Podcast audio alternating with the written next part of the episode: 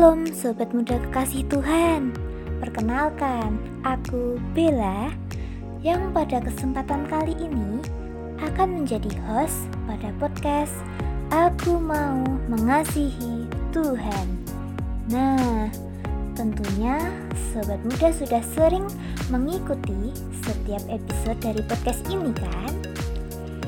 Podcast yang dibuat oleh Wonogiri Student Revival yang biasa disebut dengan WSR ini mengajak sobat muda untuk belajar mengasihi Tuhan. Nah, podcast ini akan dirilis setiap hari Jumat jam 3 sore. Jadi, setialah mengikuti setiap episodenya. Jangan sampai ada yang terlewatkan. Supaya sobat muda semua bisa belajar dengan lengkap dan bisa mengalaminya dalam hidup sobat muda semuanya. Oke sobat muda, sekarang kita akan ngobrol-ngobrol nih lewat segmen BTW, Bincang-bincang teman weekend dengan mengangkat tema yang sangat-sangat relate banget nih dengan kehidupan sobat muda. Tema apa sih yang akan kita bahas kali ini? Jangan ke mana-mana, stay tune terus di sini ya. Baiklah sobat muda, di BTW kali ini adalah episode terakhir dari topik utama kita yaitu A Great Transformation in Christ. Perubahan besar di dalam Kristus. Nah, Aku sekarang sudah bersama dengan tamu spesial kita nih. Siapakah dia? Yuk, mari kita sapa dulu tamu spesial kita kali ini. Halo Mbak Lia, bagaimana kabarnya? Sehat-sehat ya Mbak? Halo Bella, kabarku puji Tuhan baik dan sehat. Aku berharap sobat muda juga dalam keadaan yang baik ya. Bella sendiri bagaimana kabarnya? Puji Tuhan, Kabarku juga baik dan sehat, Mbak. Baik, Mbak Lia. Di tema episode BTW kali ini adalah Thy word leads to everlasting life atau dalam bahasa Indonesia yang artinya firmannya menuntun pada hidup yang kekal. Nah, di sini aku penasaran nih, Mbak Kira-kira apa sih cerita di balik tema kita hari ini yaitu Thy Words Lead to Everlasting Life? Oke Bella, aku akan mulai dengan membagikan bagaimana diriku hidup sebelum menerima Kristus ya. Aku lahir dalam keluarga Kristen. Jadi sejak kecil aku beragama Kristen. Aku rajin pergi ke sekolah minggu, ke gereja, rajin ikut PDSK di SMP SMA. Teman dekatku pun dari TK sampai SMA selalu yang beragama Kristen. Aku lumayan menyukai hal-hal rohani, seperti membaca Alkitab, membaca santapan rohani tiap pagi, membaca komik rohani, membaca kesaksian orang, menonton film kartun tokoh Alkitab, menonton video khotbah, mendengarkan lagu-lagu rohani. Dan sebenarnya itu semua juga tidak rajin kulakukan. Saat itu aku merasa sudah cukup lumayan lah jadi orang Kristen yang taat. Aku merasa diriku bukan tipe orang yang suka neko-neko. Aku hidup ya lurus-lurus aja gitu, mengikuti alur hidup. Aku juga termasuk anak yang biasa-biasa aja, tidak punya talenta tertentu untuk kutunjukkan pada orang-orang juga bukan orang yang menonjol di sekolah. Aku tidak pernah pacaran, teman pun tidak banyak. Juga malas ikut organisasi atau ekstrakurikuler di sekolah. Waktu itu aku pemalu dan minderan, tidak suka bersosialisasi. Jadi, sebenarnya aku bingung dengan tujuan hidupku waktu itu. Orang kayak aku bisa apa atau jadi apa sih? Karena aku merasa nggak bisa apa-apa dan merasa bukan siapa-siapa, aku jadi anak rumahan banget.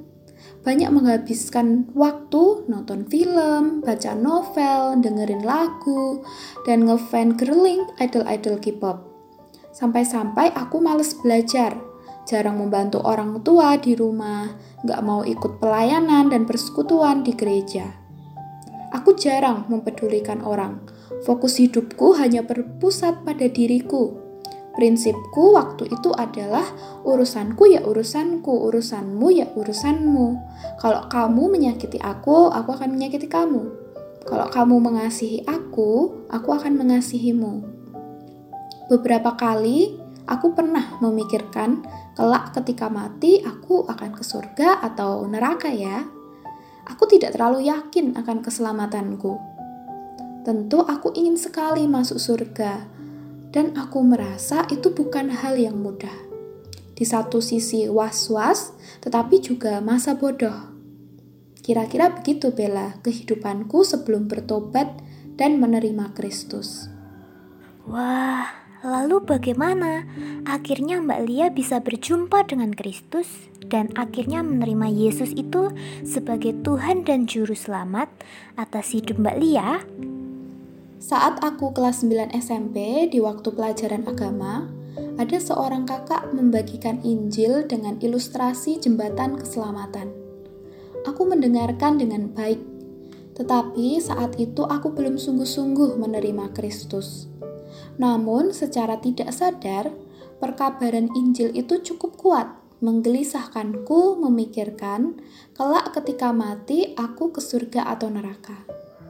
Bagiku waktu itu masuk surga adalah dengan aku beragama Kristen dan seberapa besar aku melakukan perbuatan baik. Aku sangat takut karena faktanya aku tidak bisa 100% berbuat baik.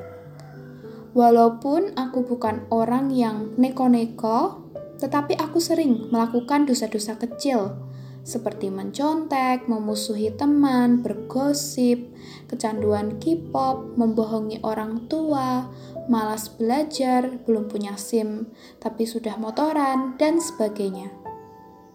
Waktu MOS SMA, juga ada seorang kakak membagikan Injil. Aku ingat kalau yang kakak ini bagikan sama seperti yang aku dengar waktu SMP.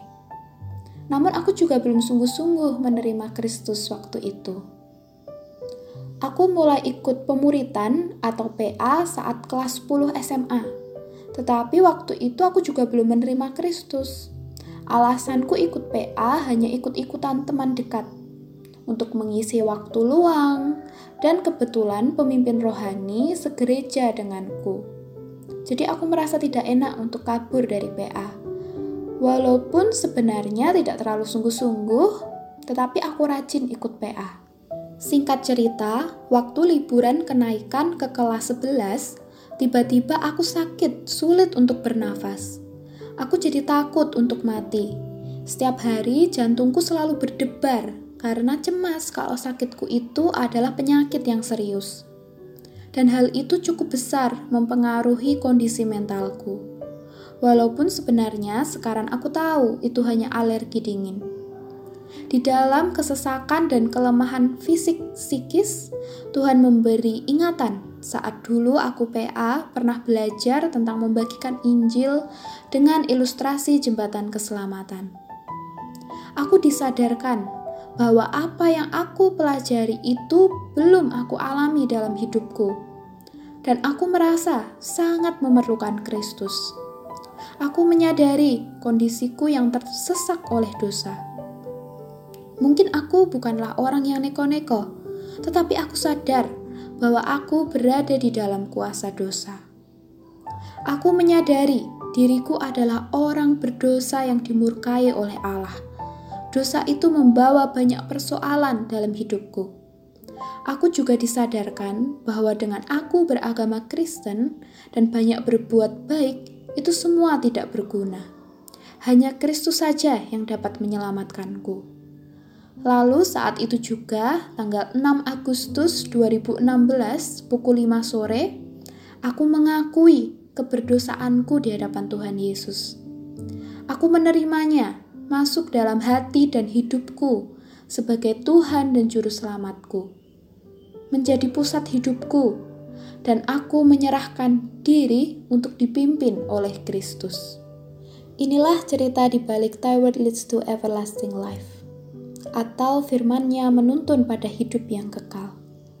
Lewat aku dimuridkan atau PA, itu salah satu aku dapat bertemu dengan firman Tuhan. Firman Tuhan sendirilah yang berbicara kepadaku lewat ilustrasi jembatan keselamatan yang sedang kupelajari saat itu. Saat sakit itu, aku terus teringat di akhir ilustrasi jembatan keselamatan ada tiga pengakuan keputusan untuk menerima Kristus, yaitu pertama, mengakui bahwa saya adalah orang berdosa Kedua, mengakui bahwa Tuhan Yesus telah mati dan bangkit untuk menebus dosa manusia, termasuk saya. Dan ketiga, mengundang Tuhan Yesus untuk masuk ke dalam hati saya sebagai Tuhan dan Juru Selamat saya secara pribadi. Lalu tiba-tiba muncul satu ayat di pikiranku, yang juga ada dalam ilustrasi jembatan keselamatan, yaitu dari Wahyu 3 ayat 20 Begini bunyinya. Lihat, aku berdiri di muka pintu dan mengetok. Jikalau ada orang yang mendengar suaraku dan membukakan pintu, aku akan masuk mendapatkannya dan aku makan bersama-sama dengan dia. Dan ia bersama-sama dengan aku. Seolah-olah Tuhan Yesus sedang berkata, Lia, aku sedang mengetok pintu hatimu loh. Mau nggak bukain buat aku?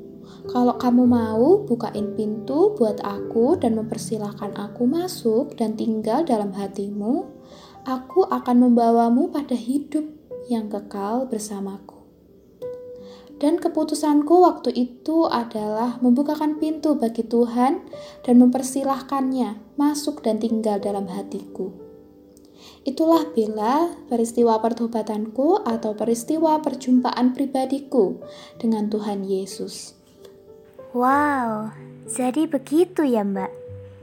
Peristiwa pertobatan Mbak Lia dan momen saat Mbak Lia berkeputusan untuk percaya dan menerima Kristus sebagai Tuhan dan Juru Selamat atas hidup Mbak Lia. Nah, lalu setelah itu, apa sih perubahan dalam hidup yang dialami Mbak? Sejak menerima Kristus, aku memiliki keyakinan terhadap kepastian keselamatanku. Jadi, kalau aku mati nanti, aku yakin akan bersama dengan Tuhan dalam hidup kekal di surga. Ketika berbuat dosa, aku merasa tidak nyaman dan menyesali perbuatan itu. Persekutuan pribadiku dengan Tuhan makin berkembang Dulu yang aku cuma ikut-ikutan PA, sekarang aku menyadari betapa pentingnya aku dimuridkan. Karena sebagai anak Allah, aku harus bertumbuh dalam karakter yang makin serupa dengan Kristus. Selain itu, aku jadi tahu betul betapa besarnya kuasa firman Tuhan itu. Aku merasa tidak sia-sia selama ini aku dimuridkan dalam kelompok PA. Karena aku dapat belajar kebenaran firman Tuhan menjadi tahu apa saja kehendak Allah bagi orang-orang percaya. Dan aku sendiri mengalami kuasa firman Tuhan yang membawa pada keselamatan. Ada satu ayat yang meneguhkanku tentang kuasa firman Tuhan yang menuntun pada keselamatan.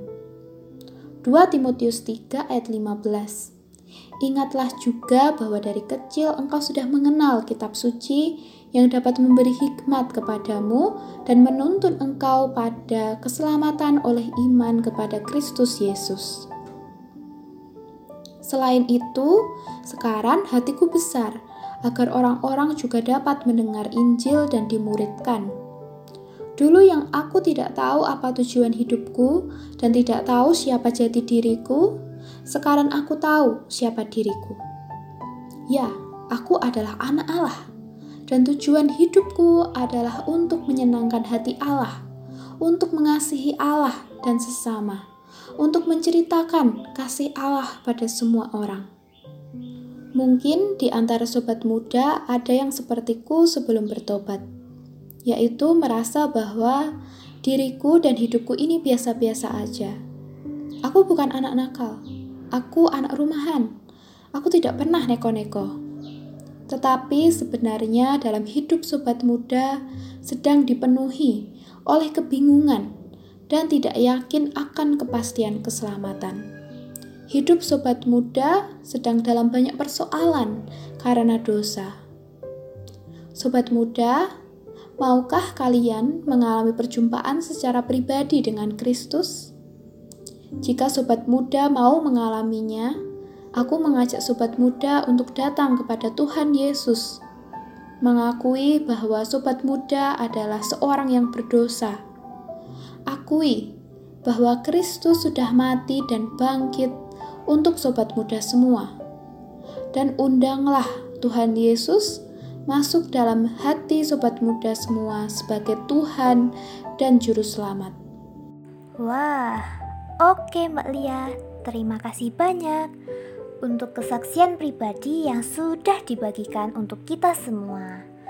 Kiranya memberkati sobat muda semua.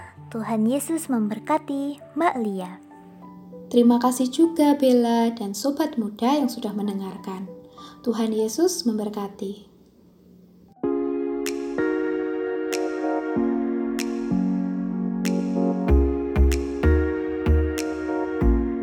Sobat muda kekasih Tuhan, senang sekali ya kita bisa mendengar kesaksian pribadi perjumpaan dengan Kristus yang mengubahkan kehidupan dari tamu kita hari ini.